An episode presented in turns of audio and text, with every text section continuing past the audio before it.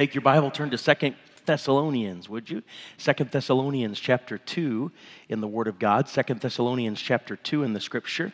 And again, I want to thank the Lord for the good work that He's doing here and a great blessing to be here and be a part of these services. I want to mention that there are some prayer cards on the table out here to your right, and I hope you'll grab a prayer card and pray for us and pray that God would use us, that He'd help us to keep our eyes on Him and keep, uh, keep, keep walking with the Lord. Second Thessalonians chapter 2 is where I'd like to start. Second Thessalonians chapter 2 tonight. Second Thessalonians chapter 2. And let's pray and ask the Lord to bless our time in His Word. Father, thank you for the privilege that is ours to open up the Bible. Thank you, Lord Jesus, for each person that is gathered in this place. What a blessing to see each one here. And Lord, night after night to see them come hungry to hear the Word of God and to then heed it. I pray, Lord Jesus, that you would give an extra special blessing to those who've made that effort. Now, Lord, would you please calm our hearts? Whatever has happened in our hearts today and in our lives, I pray that we would set that to the side and focus now intently upon your word. I pray that we would come to your word knowing that it is enough. And I pray that you would speak to us, that you would speak to us even in, in the midst of our circumstance. And Lord, show us exactly what you want us to see from the Word of God. And Lord Jesus, we'll thank you and praise you for what you do because we ask this in your wonderful, wonderful name. Amen. If I want to know the events of the future or the truth about tomorrow, where do I go? Some would have you believe if you want to know the truth about tomorrow, then you need to open the local horoscope section of the newspaper or your newspaper site and find your sign and match it with what's going on, and you'll know the truth about tomorrow. Uh, if, some, if you ask some people, they'll tell you if you want to know the truth about tomorrow, then what you need to do is you need to uh, go down to the palm reader and ask the palm reader to upturn your palm and look at all the scars and cracks and crevices and wrinkles and calluses, and from all that tangled mess, be able to discern something about the future. Others would have you believe if you want to know the truth about tomorrow, what you need to do is, is you need to um, go to the local psychic reader and let her tell you the truth about tomorrow. Uh, uh, several years ago, I read that there were nine psychic readers that were in Philadelphia, in the greater Philadelphia area, that were shut down by the federal government for fraudulent activity. And the thing that shocked me most about it was they didn't see it coming. But anyway, uh, where do you go if you want to know the truth about tomorrow? Where do you go if you want to know the truth about tomorrow? Some would tell you that if you want to know the truth about tomorrow, you need to get a Ouija board, ask it a few direct questions, wait for its yes or no answer, and you'll know what you need to about the future. Some would even have you stoop to go to the local Chinese restaurant and get a little bite of declawed cat's paw. And at the end of your meal, uh, get, get a fortune cookie and open it up and pull out your fortune, and uh, you'll know the future. Now, I can tell you, I've tried that last one, and it's uh, not always foolproof. Uh, you might get uh, an ancient Chinese proverb, but not a fortune. You might get a lottery number, which is no good to a Baptist preacher, so I can tell you that last one isn't foolproof. But where do you go if you want to know the truth about tomorrow? I will tell you if you try any of the above mentioned means, except the last one, not only will you come to a dead end street, but you will be in direct violation of the Word of God. You know, I was talking to someone just recently and I said, you know, when I was growing up, there would be preachers that would come in and they would literally pull the wool off and pull the mask off of satanic activity that was going on and that was being enjoyed and indulged in, sometimes naively, by God's people. I was preaching recently out in Oregon and I began to preach against anime. And uh, it was stunning to me to hear the responses. Many of the young people were involved in anime. Parents, if your children are involved in anime, they are opening themselves up to portals of demons and demonic influence and demonic oppression. You need to steer clear of all that. Here in America, seems to have kind of a mask and it needs to seems to have some kind of, of, of niceness and, and cuteness about it. But you go over into the Orient, I've been in Japan, and it's full on wicked, full on demonic. It is rooted in demonic activity, and you should steer clear of it. But if you want to know the truth about tomorrow, then you need to open the pages of the sacred text and you will find everything you need to know about the future. If it's not in the Bible, then you don't need to know it. But if it is in the Bible, not only do you need to know it, but you need to apply it to your life. And so tonight I want us to open to Second Thessalonians chapter 2 and I want us to look uh, uh, from this passage on the subject the facts about the future or the truth about tomorrow. Let's see what God has to say about our future. Now, before we get into the text, I want to mention just a couple of things. Uh, I mentioned the other night that revival can often be uh, can often be a subject propounded by a con. And I believe that. Now, that doesn't mean there's no such thing as revival. It just seems to be a, a quick go to for someone that wants to stir up God's people to something, though they don't clearly define it and they don't biblically define it. And so it can sometimes be, uh, be a good go to for a con. So can prophecy. So can prophecy. Now, that doesn't mean the Bible doesn't mention prophecy, and it doesn't mean we shouldn't discern prophecy and understand it from the Bible. We just need to discern it and understand it from the Bible. Not, well, this guy's speaking on prophecy. Let me pause and say something. When anybody makes their entire ministry about nothing but prophecy, I'm a little suspicious. Now, I'm not saying God doesn't ever lead someone to do that, but there's more in the Bible than just prophecy. And I don't know that it's a fully balanced ministry to only talk about prophecy. Uh, when someone begins to use and name and name dates, you know that that person is either gotten off track or they've been off track from the get go. And you can be rightly and correctly and biblically suspicious about that. Uh, there's a lot, uh, there are a lot of things that are happening right now. Someone sent me something today and said that the Chinese have now sent a couple of aircraft carriers into the Mediterranean. Well, that doesn't look good. Russia has some aircraft carriers that are in the Mediterranean. That doesn't look good. This thing looks like it could uh, be a tinderbox ready to explode at any moment. Uh, I also got something from someone just recently, and he said that uh, a member of the Israeli parliament sent to the rabbis in Jerusalem and said, "We have some of the furniture that was taken out of taken out of Jerusalem in the in the rage of Titus." He said, "It's time for you to come get it." Well, now that's interesting. So, what about all of these things that are happening? This world is not falling apart everything is falling in place. And I believe there needs to be a calm urgency about God's people. You say a calm urgency? Yes. You can have peace and urgency at the same time. If you have God's peace, there needs to be an understanding that everything is falling in place. Now, when people talk about the end of the world, do you know usually when people talk like that, preachers, believers, non believers, Usually, when they talk about that, I, I get suspicious. You know why? If Jesus Christ came back in the next five minutes, and that's very possible. That's the next event on God's prophetic timetable, as we'll note in a moment. Do you know there would still be seven years of tribulation on this earth? That there would be the judgment seat of Christ and the marriage supper of the Lamb in heaven. There would be the tribulation and the great tribulation upon this earth. At the end of those seven years, Jesus Christ comes back in Revelation chapter 19 on a white horse, does battle with the Antichrist, sets up his 1,000 year reign on this earth. So if Jesus Christ came back right now, there would still be 1,007 years left. So we still wouldn't be at the end. You need to keep that in mind. At the end of the thousand years, during which Satan is bound, according to Revelation chapter 19.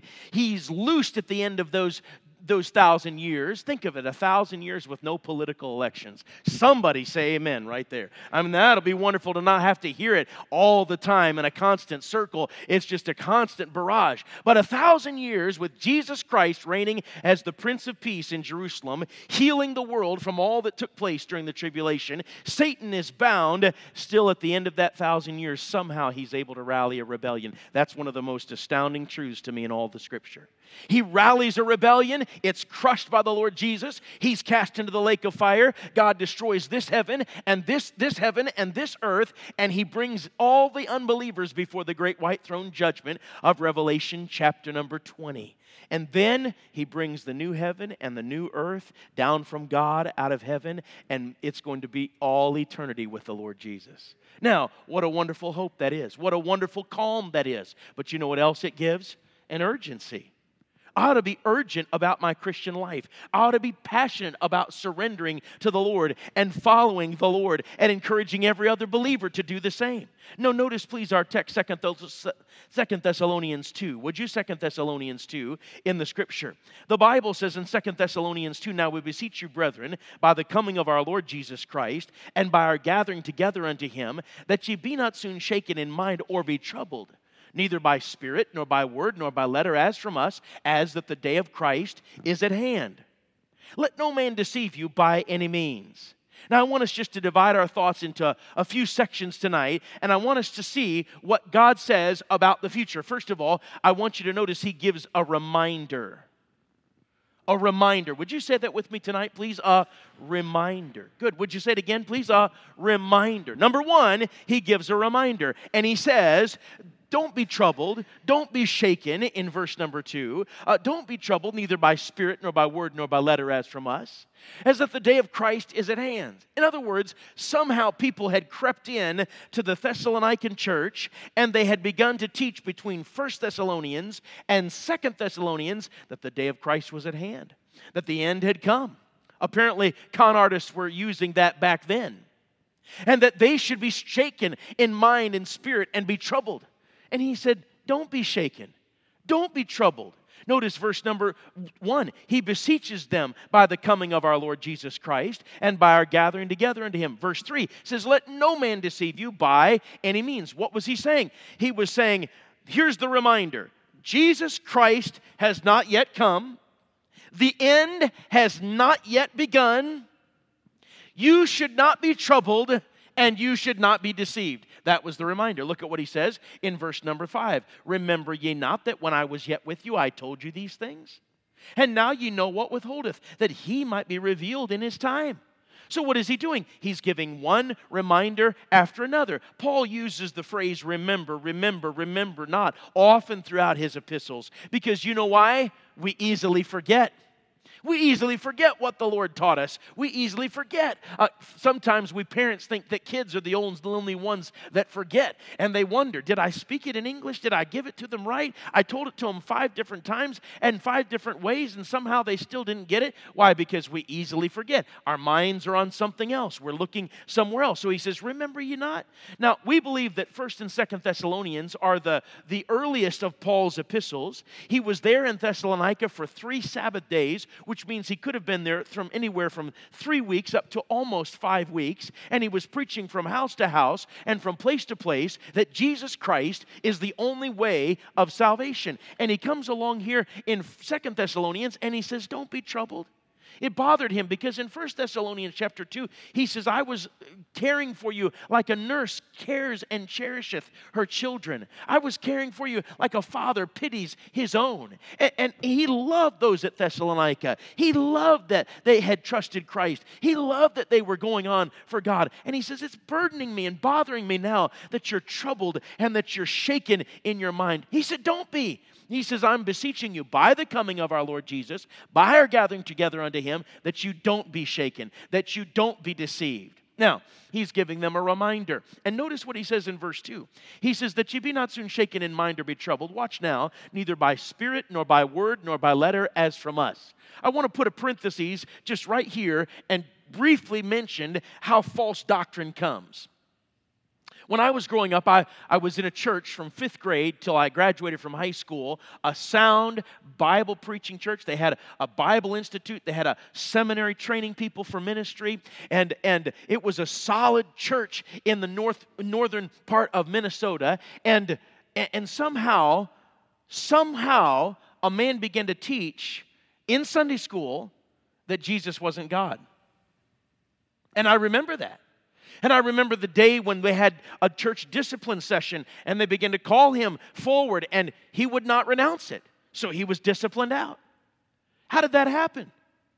Well, I want you to notice in a moment, he says that ye be not soon shaken neither by spirit, nor by word, nor by letter as from us. The way false doctrine comes is first through a spirit, through a mood, an attitude of questioning the Bible and questioning the Word of God and undermining the Scripture. And that's what happened between 1st and 2nd Thessalonians. He said, That you be not shaken, neither be troubled, neither by spirit nor by word. After a while, those who teach false doctrine and question God's word, let me say, always put a question mark over anyone that puts a question mark over the Bible. Always. Always. There's nothing wrong with asking questions about the Bible, but there's something devious and dreadfully wrong with questioning the Bible. And so here they began to question the Word of God, and then they began to actually verbalize their false teaching, neither by spirit, attitude, mood, or by nor by word. They're actually verbalizing their lie. That's how the devil came. First he said, Yea, hath God said. Then he said, Ye shall not surely die. Then notice what he says in verse number two neither by spirit, nor by word, nor by letter, as from us, as that the day of Christ is at hand. In other words, somewhere between 1 Thessalonians and 2 Thessalonians, there was another letter written as if it were from Paul, signed as if it were from Paul. Now, we have a word for that in our modern day. It's called forgery. It's a criminal offense. You can go to jail for such a crime. And yet, these false teachers were using forgery, I believe, even smacking against the inspiration of Scripture by doing such a thing, and convincing believers that the day of Christ was at hand and they had something to worry about. Now, I'm a not, I'm not a theologian. I don't pretend to be. I'm not a super scholar, but I'm, I'm kind of a practical person, a practical thinker. And one of the ways I test a doctrine is does it create confidence or doubt? If it creates confidence in the Word of God, it's, it's right. If it creates doubt and fear, it's not right. God's Word creates confidence. So he says, This is my reminder. Jesus has not come. We've not been gathered unto him. The day of Christ is not at hand. You should not be troubled and you should not be deceived. Notice what he says in verse 3 Let no man deceive you by any means. For that day shall not come except there come a falling away first. Let no man deceive you by any means. Now, how can you be, could you be deceived in, in, in Bible times? Well, you could be deceived by a written word, you could be deceived by a spoken word, and that's about it. You certainly could be caught up in a spirit of deception, uh, a, spirit of di- divination and, and deception, but, but mainly through a written word and a spoken word. How can you be deceived today? Well, you can be deceived through someone on the internet, some through some Facebook sensation, through some TV preacher, some radio preacher. And so God decided to sum it up for all time and eternity. He said, Let no man deceive you by any means. Some years ago, we were in Delaware and we were visiting my wife's grandmother. And I noticed on the TV or the TV table that there were two end time apocalyptic videos. One was called The Tribulation, and the other was called The Omega Code. Is there anybody here that's ever seen or heard of those, The Omega Code or The Tribulation? Okay, a couple. And I, I looked at my wife and I said, Honey, there are two end time apocalyptic videos. Let's break out the popcorn and watch them. Now, for some reason, she didn't share my enthusiasm, but uh, uh, we began to start the process. And as we did, as we did, my wife's grandmother, she scratched her head and she said, I think I'm going to have to watch that Omega Code several times before I understand it. I said, Grandma, never fear. I have been to Bible college. And I said, as this movie unfolds, I will give you blow by blow, play by play, what is happening. So we watched the whole movie, and when we got done, I looked at her and scratched my head, and I said, I think I'm going to have to watch that several times before I begin to understand it. I mean, it was so mixed up and confusing, and a little bit of scripture, and then a whole lot of no scripture. It was just completely confusing. That's why he said, Let no man deceive you by any means. Test everything, including what I say, and any preacher from the Bible. Notice what he says now, verse number for one. He says, Now we beseech you, brethren, by the coming of our Lord Jesus Jesus Christ and by our gathering together unto him. You know what that is? Number two, the rapture. The rapture. Would you say that, please? The rapture. Would you say it again? The rapture. Now, the word rapture is not found in the New Testament, but the concept is found in the whole Bible. Keep your finger here in Second Thessalonians 2 quickly and turn over to Second Peter. Would you? Second Peter to the right if you're unfamiliar. Second Peter chapter 2. You come to Revelation and work your way back to the left, and you'll be right there in Second Peter. Second Peter chapter 2.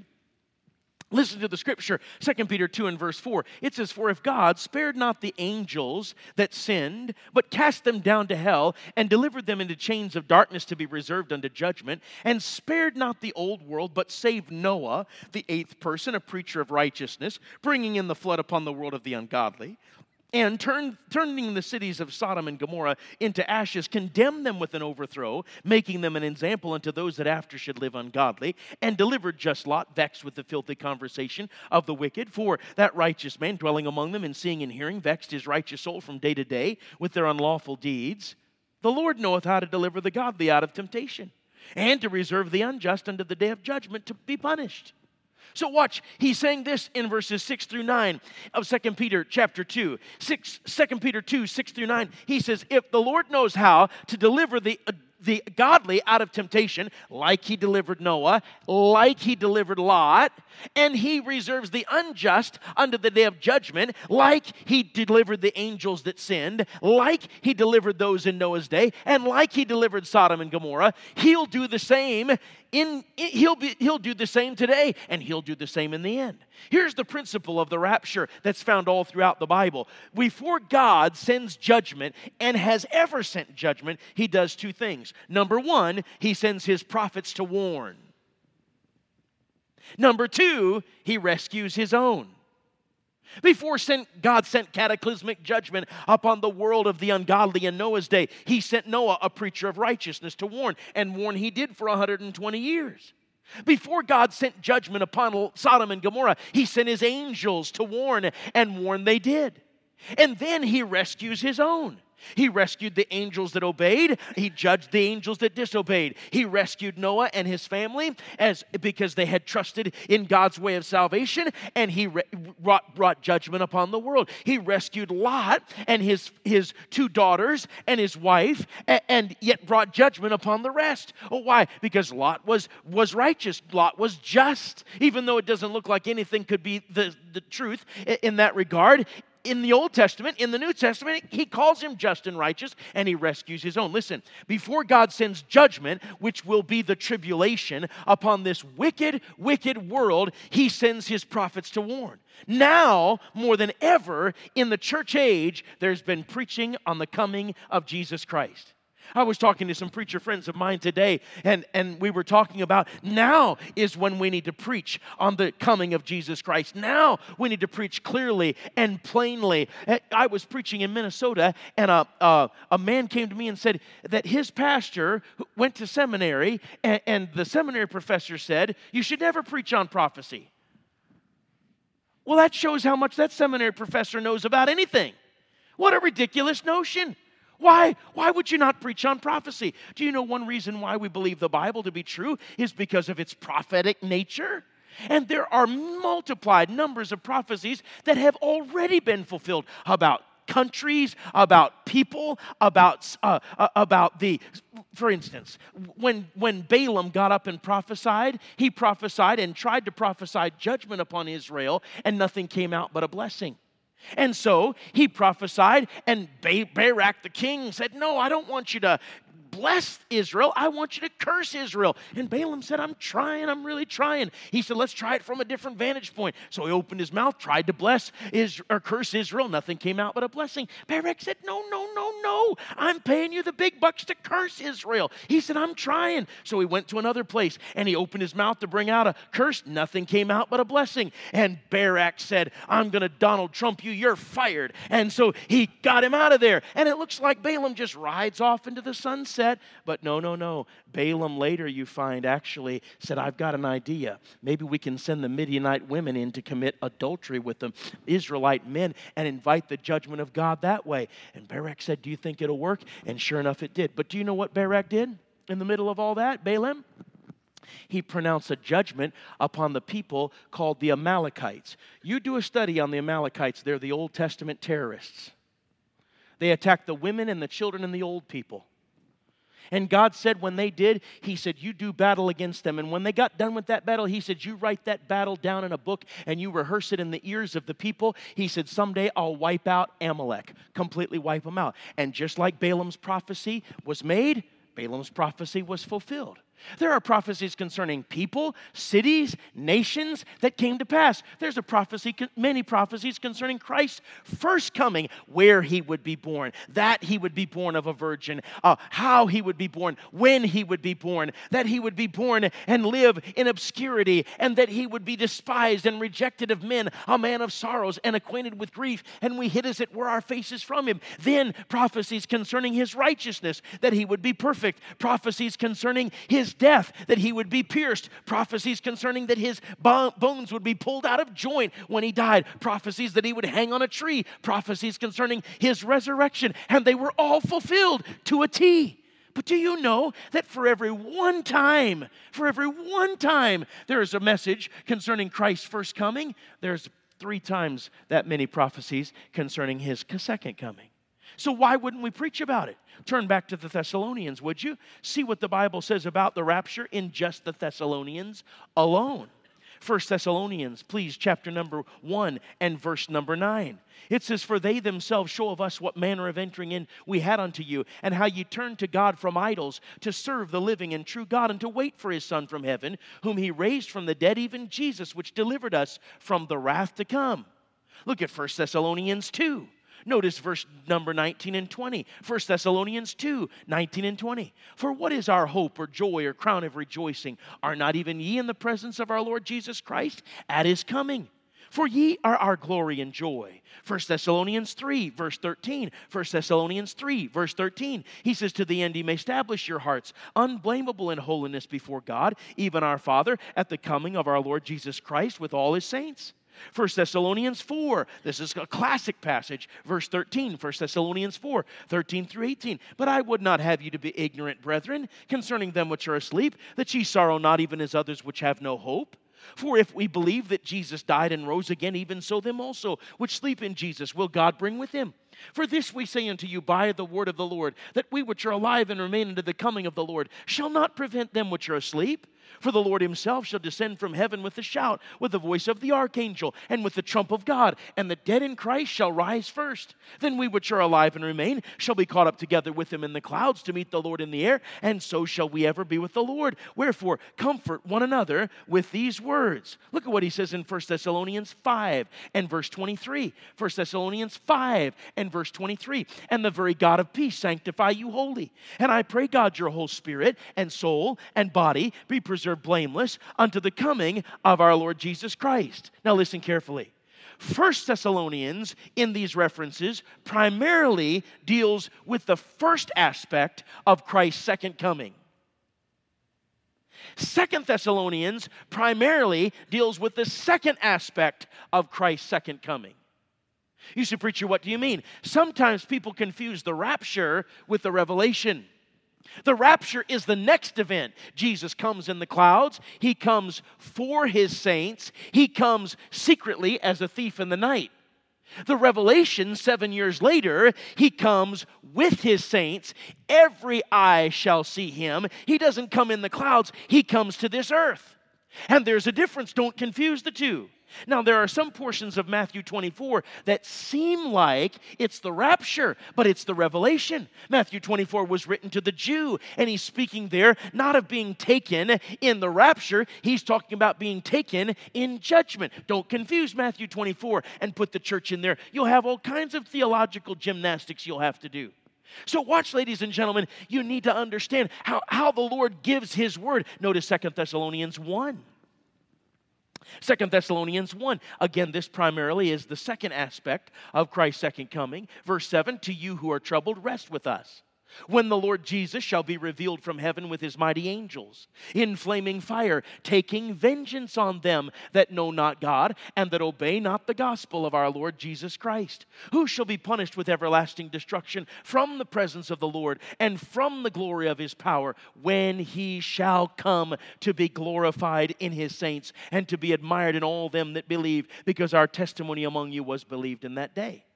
And Second Thessalonians 2 is primarily dealing with first, uh, the first aspect of Christ's second coming, all the way to Second Thessalonians uh, 2 and verse number 12, the second aspect of Christ's second coming, the revelation. All right, now watch. Number one is a reminder Jesus hasn't come. When he comes, all the Christians will be caught up. That's the rapture. Number three is the reckoning. The reckoning. Would you say that with me? The reckoning. Would you say it again? The reckoning. Now, this is not referenced in Second Thessalonians, but I will give you references to look up and study later. First Corinthians chapter 3. 1 Corinthians 3, 2 Corinthians 5, 2 Corinthians 5, Romans 14, Romans 14, 1st or 2nd Timothy chapter 2. All of these refer in some form or another to the reckoning. You say, Preacher, what do you mean? All right, let me ask you a question. As soon as the rapture happens, let's say it happens before the service ends tonight. As soon as the rapture happens, what will you be doing? Well, you say, Preacher, as far as I understand Scripture, I'll be caught up together with the Lord in the clouds, and I'll be kicking up gold dust, and I'll be running up and down the streets of Glory Avenue and throwing my arms around the necks of those who've gone before. No, you won't. You say, I won't? No, you won't. You say, Where will you be? You will be with every other believer, listen carefully, bowing at the nail pierced feet of the King of Kings and Lord of Lords. Immediately following the rapture, there will be what's called the judgment seat of Christ, the Bema seat. And Paul said, We must all appear before the judgment seat of Christ, that every man may receive the things that done in his body, whether they be good or bad. He said, Every man's work shall be made manifest, for the day shall declare it, because the fire shall try every man's work of what sort it is. Now listen, at the judgment seat of Christ, we will be judged for our works. Watch it, from the moment we got saved till the moment we see Jesus. We will not be condemned for our sin because that took place at the cross. Jesus was made a curse for us. But we will be judged for our works, whether they were good or bad. You say, well, what determines whether they were good or bad? All right, it's, it's, it's, it's as if you each day are given two palettes to choose from the flesh or the spirit and you will build your house with wood, hay, and stubble from the flesh, in the power of the flesh, for the glory of self, or you build from gold, silver, precious stones. That's the Spirit. In the power of the Spirit, for the glory of the Lord Jesus Christ. Do you see? Every moment, every choice, every attitude, every action is either building from the flesh palette or from the spirit palette, from the wood, hay, stubble palette or from the gold, silver, precious stones palette. And when Jesus Christ looks down on my works, according to 1 Corinthians chapter number 3 and 2 Corinthians chapter 5, my works will burn up. And only what's done from the gold, silver, precious stone palette will last. Now, I used to think that the judgment seat of Christ would be something like this that the day of reckoning would be my house that I had built with my Christian life and my choices and my actions and attitudes and words, and it would come before the Lord on a great big conveyor belt. You didn't know they had conveyor belts in heaven. And I thought that it would come before the Lord in a great big conveyor belt. He would look down at my works, it would all burn up, and only the gold, silver, precious stones would last. But do you know when I study the context of 1 Corinthians 3, I don't think that's so. Because in the context, woven into the context, he talks about he talks about the, the pride of following Paul or Apollos. And then he talks about building not on another man's foundation. Then he talks about being laborers together with God. And I think it's going to be a lot more like this. He's going to say, on that day, he's going to say, Brother Dwight, I expected you to build uh, and to, to put in the floors of the kingdom of God. He's going to say, Pastor Pittman, I expected you to put up the walls in the kingdom of God. He's going to say, Brother Scott, I expected you to put in the lighting in the kingdom of God. He's going to say, Brother Andrew, I expected you to put down the carpet in the kingdom of God. He's going to say, Brother Alexander, I expected you to put in the trim in the kingdom of God. And on that day, I am going to see how my work for Christ, either good or bad, either hindered or advanced Christ's cause. And I believe for that reason, more than any other, I will weep at the judgment seat of Christ. It was much like when I wrestled the last two years of high school. We worked as a team, we trained as a team, we wrestled together as a team, and when we got out there on the mat, we were all by ourselves against the opponent. But what I did up to that point and on the mat either hindered or advanced the whole team score. Do you see? And I think that we think our carnality only affects us. And we think that living, missing out on church and living for ourselves and, and trading, uh, serving God with, with, with, with all these other sporting activities or whatever, or making money instead of investing our money in the kingdom of God, it doesn't really matter. It's not that big a deal. God's just going to look the other way. Oh no. Oh no, there's going to be a reckoning come judgment day. That's why A.W. Tozer said there should be two days on our calendar today and that day. I want to ask are you living for eternity or are you living for the here and now? Are you living for what is unseen or are you living for what is seen? Are you living for the future or are you living for the moment? Oh, I wish that I could somehow plead with every Christian in this nation and every Christian in this church to stop looking at the things that are seen and lift your eyes on the fields. They're white already unto harvest. I wish that somehow we could live every day consumed with eternity instead of consumed with flesh, satisfying ourselves in the moment and thinking that's all there is to life there's going to be the day of reckoning. Quickly, back to our text, Second Thessalonians 2. Would you notice? Second Thessalonians 2, notice what he says, verse 3. Let no man deceive you by any means, for that day shall not come except there come a falling away first, and that man of sin be revealed. Number four, I want you to notice there is a rebellion. A rebellion. Would you say that with me tonight? A rebellion. Would you say it again? A rebellion. Number four, there is a rebellion. Now, when he speaks here of the falling away, some Bible students reference that or use that to reference the rapture. Listen carefully. I'm not going to cross swords with them. Many of them are good brothers. But I believe those two English words are not referencing the rapture. There are plenty of other good passages to support that. These two English words, falling away, come from one root word, which is where we get our word apostasy. Listen carefully there are some older saints in this place who remember when right here in America, it was required in the public school to memorize the Lord's Prayer, the 23rd Psalm, the Ten Commandments. How many of you remember that? That wasn't that long ago. Is it required to memorize the Lord's Prayer, the 23rd Psalm, and the Ten Commandments now in the public school? No, you're required not to. How could that happen in just a matter of 50 years? How could that happen? Well, ladies and gentlemen, it happened slowly and subtly, and then all of a sudden, suddenly. But, ladies and gentlemen, it happened because as we near the coming of the Lord Jesus, there is a growing chorus of rebellion amongst those that have rejected the cross and rejected Jesus as the only hope for salvation. And they sing with those in Luke, We will not have this man Jesus to rule over us. How is it that you can pray in the name of any God you want to except the God Jesus Christ? When you pray in His name in some public forum, it creates a firestorm or a lawsuit. How is that?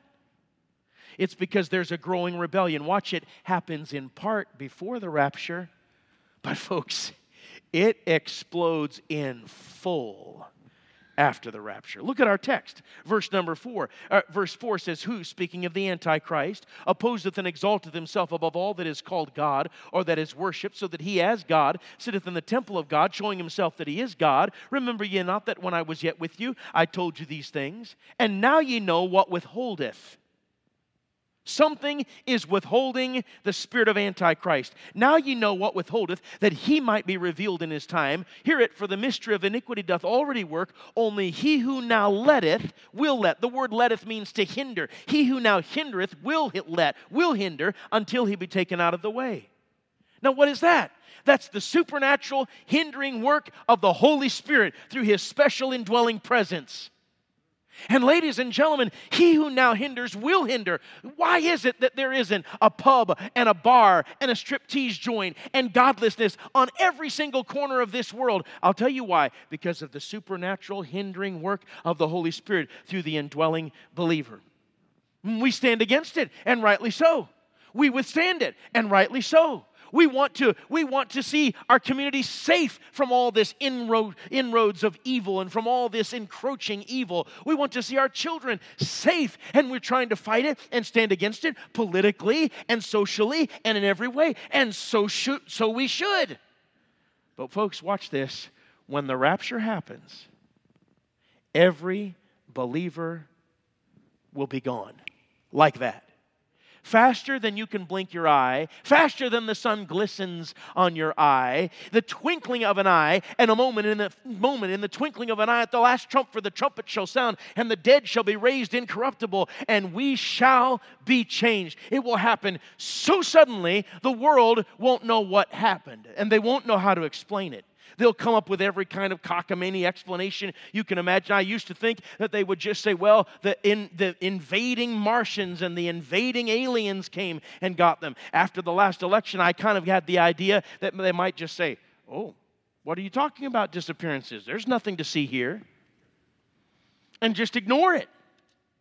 But, folks, I want you to understand that the rebellion after the rapture will be like anything this world has ever seen. Watch. When Noah stepped out of the ark, it was one of the one time on the earth, one of the few times where there were only believers on the earth. When the rapture happens, it will be the one time on the earth where there will only be unbelievers present and it will cause a vacuum to take place where assets are seized, where houses are occupied, where buildings are taken over, and evil will come in like a flood after the rapture. Watch the rebellion happens in part before the rapture. Now, I'm not for rebellion. I think that we should be salt and light and stand against rebellion. But, folks, as this happens and all of this takes place. No, it's just is pointing to the soon return of the Lord Jesus.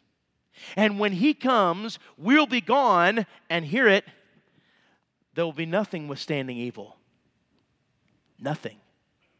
Look at our text. I want you to notice number five, the revelation. Verse number three says, Except there come a falling away first, and that man of sin be revealed, the son of perdition. In other words, that day, which day? The day of Christ mentioned in verse number one and two. Eh, that day shall not come except there come a falling away first, and that man of sin be revealed, the son of perdition. So there's a rebellion that happens in part, and the rapture, and then it happens in full, and the man of sin is revealed.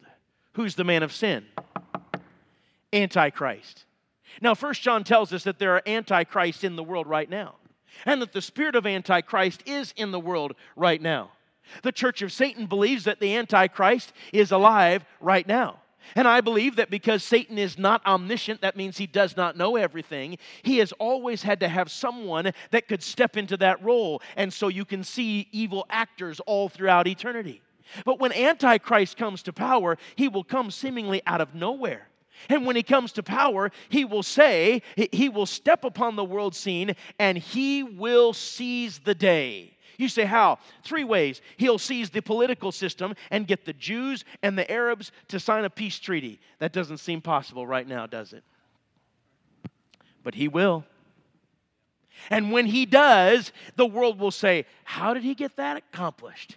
How did that happen? In fact, it may go from a place of major war between those two people groups, the Jewish people and the Arabs, to all of a sudden complete peace. Everybody puts down their weapons, and if that does, the people say, Who just did that? And we want him to be our leader. Madeleine Albright wasn't able to accomplish it. Colin Powell didn't accomplish it. Hillary Clinton didn't accomplish it. Mike Pompeo didn't accomplish it. How could he accomplish it?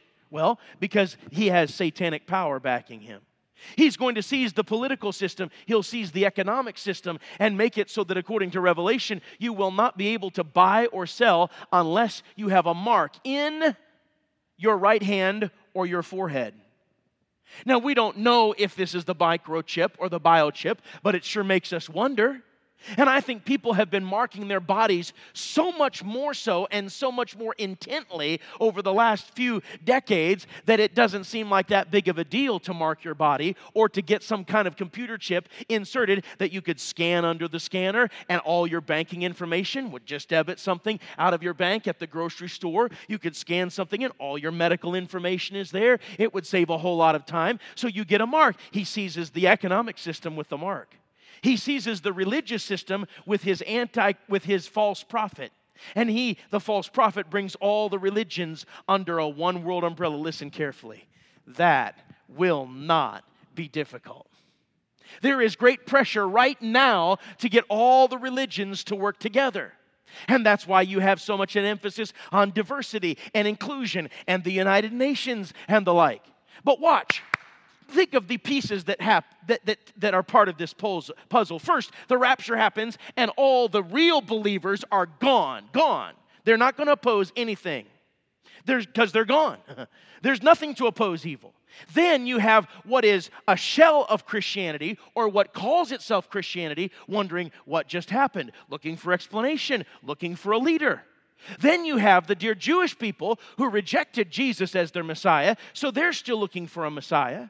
Then you have the Muslims, many of whom are looking for the 12th Imam. They're looking for a leader. Then you have the Hindus, they're still looking for a final prophet. And all of this comes together. And if the person is an atheist, they're just looking for somebody to give them some kind of a solution because they don't really care about God. And here comes the false prophet, and here comes the Antichrist, and he steps into those shoes. Wow. This is the revelation of Antichrist. But let me say something God never encourages Christians in the New Testament to look for the Antichrist. You say, Do you know who he is? No, I don't. And neither do you.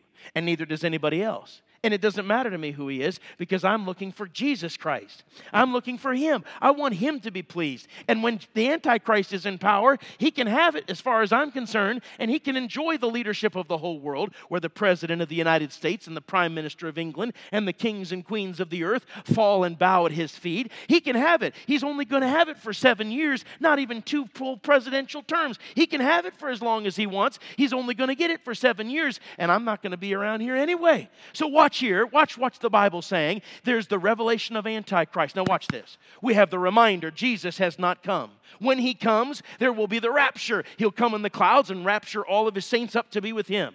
Number three, there is the, re- there is the reckoning. All the believers in heaven will be bowing at the judgment seat and giving an account. Then on the earth, there is a rebellion. It happens in part before the rapture, happens in full after the rapture. After that, it all of a sudden reveals the Antichrist. There's the revelation. Now, I want you to notice number six, and finally, the reality. The reality. Would you say it with me? The reality. Look at our text, verse number seven. It says, For the mystery of iniquity doth already work, only he who now letteth will let until he be taken out of the way. And then shall that wicked be revealed, whom the Lord shall consume with the spirit of his mouth, and shall destroy with the brightness of his coming. Even him whose coming is after the working of Satan, with all power and signs and lying wonders and with all deceivableness of unrighteousness in them that perish, because they received not the love of the truth that they might be saved. And for this cause, God shall send them strong delusion, that they should believe a lie, that they all might be damned who believed not the truth, but had pleasure in unrighteousness. Here's my question listen carefully. If a person has heard the gospel before the rapture and understood it and rejected it by saying no or not now, will they be saved after the rapture? I don't believe so. You say, wait a second, preacher. I thought millions would be saved during the tribulation. Millions will be saved. There'll be two preachers that will be brought back from eternity. They'll be brought back from heaven. They'll stand there in the streets of Jerusalem and they'll preach for three and a half years. And when people try to kill them, they will be destroyed. And those two preachers will preach, and as a result, there will be 144,000 male Jewish virgin converts, not Jehovah's Witnesses. And they will spread across the globe, and they will preach the gospel like at no other time before, and millions will be saved. But will any of those saved during the tribulation and after the rapture be those who before the rapture heard the gospel, understood it, and rejected it by saying no or not now. Not according to verses 10, 11, and 12. Look at what it says. With he comes, Satan does, and the Antichrist with power, signs, lying wonders, verse 9, verse 10, with all deceivableness of unrighteousness in them that perish. Answer Are those that perish saved or unsaved? Saved or unsaved? Unsaved. He says, Them that perish, he says, because they received not. Is that past, present, or future tense? Past tense. So, somewhere in the past, they received not the truth. So, when the Antichrist comes with power, signs, lying wonders, and with the deceivableness of unrighteousness, the delusion comes. They receive the mark, they worship the Antichrist, and they do not get saved. Now, I'm not talking about someone who hears a gospel radio preacher for about five minutes and says, I've had enough of that. I'm not talking about someone who receives a gospel tract, stuffs it in their pocket, and it turns up in the wash. I'm not talking about that. I'm not even talking about someone who lives in this town and goes to a dead, lifeless church that doesn't even preach the gospel and has never heard a clear presentation of the gospel. I'm not talking about that. I'm talking about someone who may be here tonight who has never, by faith, received God's gift of eternal life. And you know that you're lost because any honest person has no problem admitting they're lost in their sin. You know that because of your sin you deserve judgment because every reasonable person has no problem admitting that sin deserves a consequence. And you know that Jesus Christ died. You've heard Pastor Pittman preach. You've heard your friend who invited you tell it. You've heard this little blonde headed midget preach. You've heard all every different way from Sunday how to be saved. That through Jesus Christ dying on the cross, shedding his precious blood, being buried, and rising again from the grave, alone, through that alone, you can have salvation. No other way. He says, I'm the way, the truth, of the life. No man cometh unto the Father but by me. And you say, oh, I don't have to listen to that guy he was a little overworked and hyper anyway. And you walk out the doors of this auditorium and you go to your, your car, and just as you're about to open your door, the rapture happens. And you look around, and people that were walking shoulder to shoulder with you are gone. And you look in the church, and all the lights are on, and there's just a few dazed people and cars filling the parking lot. And you go back in, and everybody's just about, everybody's gone. And you say, What? and you had the opportunity to be saved, and you had the chance to believe on Christ, and you said, I'll do it someday, or forget it, I don't need to listen to that guy from North Carolina, you'll receive the mark. You'll believe the lie. You'll worship the image of the Antichrist, and your doom will be sealed. My friend, that is reality. And I will say, if I were here tonight, lost, undone, and not sure where I was headed when I died, not all the men in this church could keep me from coming to Jesus. I would get it settled tonight before I left this building. My friends, that is the truth about tomorrow. Would you bow with me in prayer? Your heads are bowed and eyes are closed. Thank you for listening so intently to the Bible. I wonder, with your heads bowed and your eyes closed, if you'd say, Brother Smith,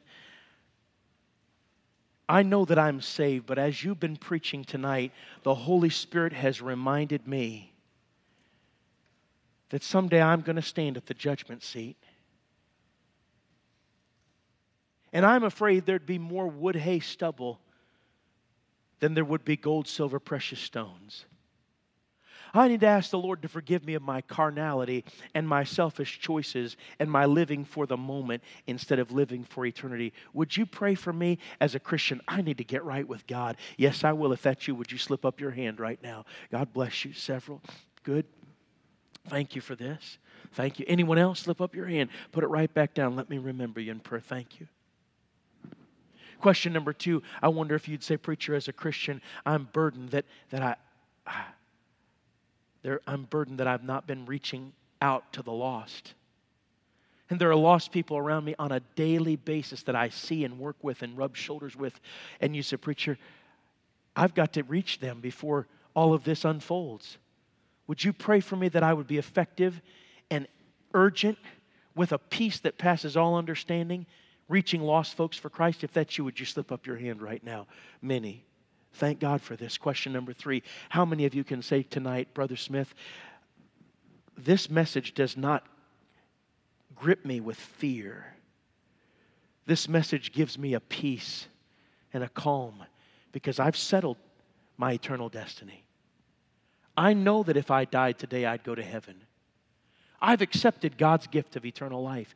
Now, if you don't know that and you haven't done that, it won't matter at all if you raise your hand. But if you say, Preacher, I know that I've trusted Christ as my Savior, and if He came in five minutes, I know that I'd go to be with Him, would you slip your hand up as a testimony to that fact? Preacher, I know. I know that I'm saved and on my way to heaven. Thank you. May put your hands down. I wonder if you're here this evening and you could not raise your hand. You said, Brother Smith, I don't know. I'm not sure if Jesus came tonight that I'd go to be with him, but I need to know. And I want to know, and I don't want to wait any longer. I want to get it settled. If that's you, would you slip up your hand tonight? Is there anybody here like that preacher? I don't know if Christ came tonight that I'd go to be with him, but I need to know, and I want to know. Would you pray for me? Just slip up your hand right now. In a moment, I'll see it, and I'll remember you in prayer. Anyone? Anyone? Preacher, pray for me. All right, let's stand with our heads bowed and our eyes closed. Father, I pray that we as Christians would live in such a way that when we stand before you on Judgment Day at the judgment seat, we'd hear, Well done. Help us to realize carnality and worldliness will not bring that outcome. Help us to live for eternity and live in the power of the Spirit and for the glory of Christ. Lord, if there's anyone here that's lost and they've never been saved, I pray that tonight they would call upon Jesus and they would ask Him to be their Lord and Savior. We ask it all in Jesus' name.